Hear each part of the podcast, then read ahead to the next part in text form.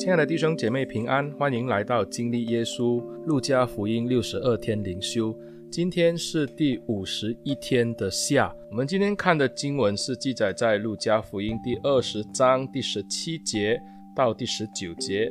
路加福音第二十章第十七节到第十九节这样说道：耶稣看着他们说：“经上记着，匠人所弃的石头，已做了房角的头块石头。这是什么意思呢？凡掉在那石头上的，必掉跌碎；那石头掉在谁的身上，就要把谁砸得稀烂。文士和祭司长看出这比喻是指着他们说的，当下就想要下手拿他，只是惧怕百姓。今天的经文就读到这里。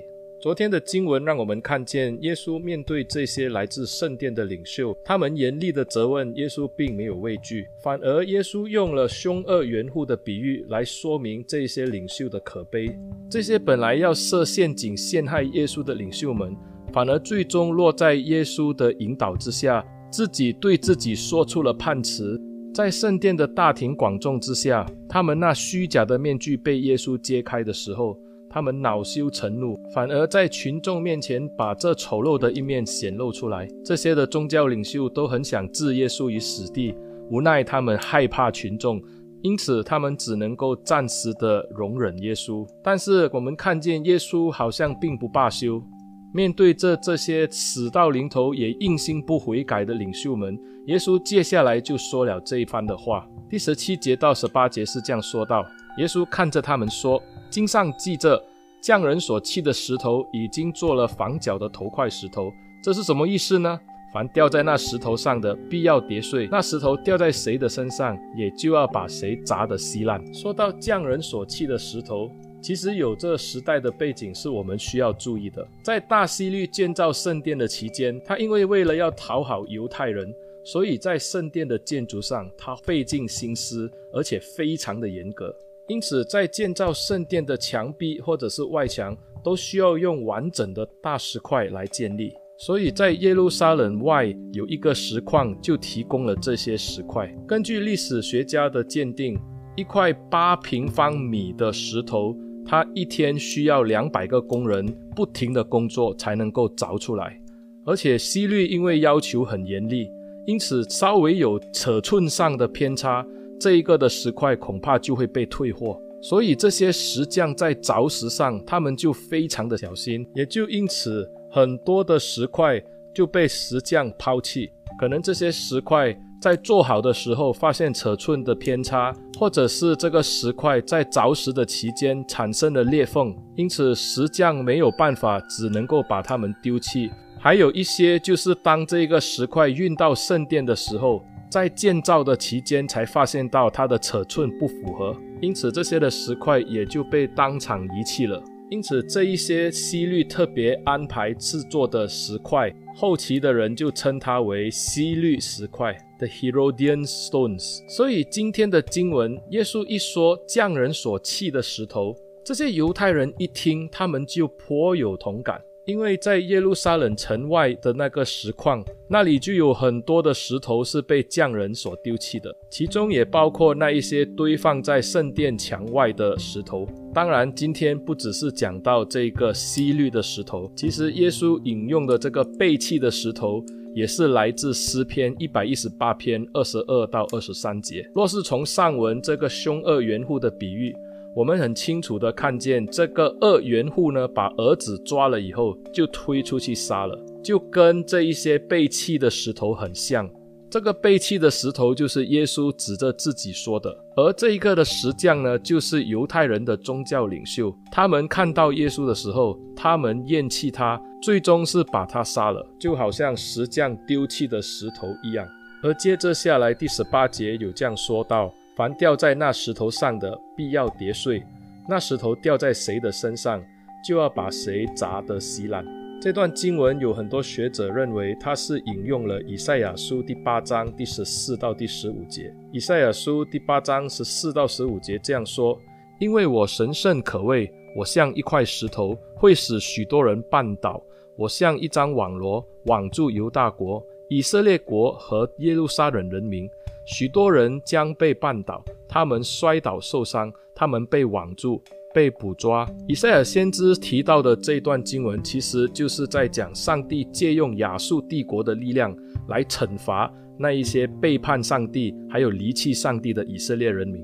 当时因着以色列人犯罪悖逆上帝，上帝多次多番的派先知去责备、去劝勉他们悔改，但是他们硬着心不肯悔改。结果，神就兴起了亚述帝国，来把这一些以色列人灭掉。耶稣引用这个经文来提醒宗教领袖：若是他们仍然坚持不肯悔改，上帝怎样兴起亚述来灭掉以色列国，他今日也一样可以兴起别的国家来把以色列人灭掉。这一个跟耶稣在他进耶路撒冷城的时候，为耶路撒冷城哀哭的情况是很像的。因为耶稣早已看到耶路撒冷即将要面对的惨状，也就是在主后七十年，罗马的提多将军带领大军攻陷耶路撒冷，最终导致圣殿被毁，一块石头不在一块石头上面。而说到这一场战争，当时的罗马军队为了要攻破耶路撒冷的城墙，他们就使用这个投石器来攻击城墙，因为希律所建的城墙非常的坚固。罗马军队必须要很努力的每天用投石器来攻打这个的城墙。当然，这些投石器所投的石头，很多都是来自耶路撒冷城墙外的这个石矿上的废弃石头。这一些被匠人所弃的石头，现在倒成了武器，攻打耶路撒冷。因此，这一段的经文说到，凡掉在那石头上的，必要跌碎。而那个石头掉到谁的身上，就要把谁砸得稀烂。我们可以想象，这一些非常巨大的石头被投石器投进来，打到人的身上，人应该大概剩下一滩的血水，血肉模糊。耶稣要说的是，这一些人把他丢弃的石头，在神却用它来做建造还有拯救的基础，而这一些被他们丢弃的石头。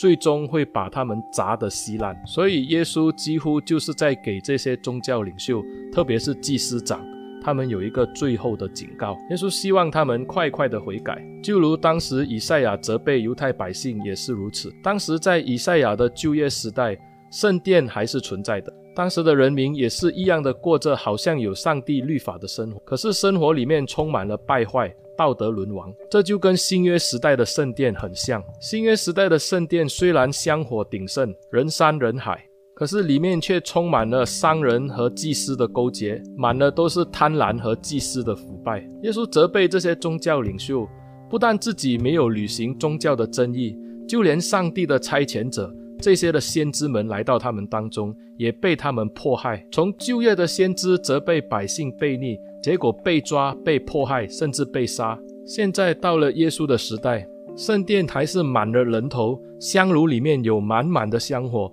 祭坛上面有满满的祭物的脂油，圣殿里面充满了祷告和赞美的声音。可是耶稣很清楚的知道，这些只是外表的敬虔，不是内心里面真正的悔改。神差遣施洗约翰来指证这个世代的罪恶。施洗约翰在旷野责备百姓。斥责百姓在当中的罪恶，要他们直接悔改，接受洗礼。就连君王犯罪，约翰也勇敢地指出来，他就因此而被抓，后来就被杀。这些宗教领袖反而在约翰被杀的时候却安静不作声。现在当神的儿子来到他们当中，他们还联手一起要想办法把耶稣杀了。所以十六节，耶稣就说到。这个原主回来以后，他要来除灭这些园户，要把葡萄园转给别人。这些宗教领袖将会为他们所做的付上代价。果然，在主后七十年，耶稣的预言果然成真。这些匠人所弃的石头，就成为了投石器上的武器，一块一块的石头被丢回进去圣殿里面，攻击这一些犹太人。相信这个时候，这些宗教领袖。可能会想起耶稣曾经所说过的话，就是那一句说到：“那石头掉在谁的身上，就要把谁砸得稀烂。”亲爱的弟兄姐妹，今天这一段的经文对我们有什么教导呢？上帝把他的葡萄园托付给了这一些的园户，园户既然享受了果子，但却不愿意的把果子交给园主，想把它占为私有。这些的文士、法利赛人、祭司长、长老们。他们忘记了这个百姓不是他们的，乃是属于上帝的。这个葡萄园是属于上帝的，这个是上帝托付给他们来管理而已。可是他们想占为己有，甚至在里面胡作非为，神必要追讨他们的罪。而上帝的审判临到的时候，他们的下场是非常的可悲。但愿我们可以在这世上提醒自己，上帝托付给我们的今天，不只是教会里面的弟兄姐妹，上帝也托付了我们身上有很多的才干，甚至我们所拥有的财富，要善于管理的。让我们一起低头祷告。感谢恩主赐下你的恩典，保守赐福给我们。主啊，我们看见我们很多时候就好像这些长老、祭司长那样，眼目只放在自己身上，为自己谋求福利，而不善于管理神所托付给我们的恩赐、才干、时间。求主赐给我们有聪明智慧，让我们可以善用主所赐的恩典。求主帮助我们。感谢主，奉耶稣的名祷告，阿门。亲爱的弟兄姐妹，谢谢你们的收听，谢谢你们把这个音频分享出去，让更多人可以听到。感谢你们，上帝祝福你。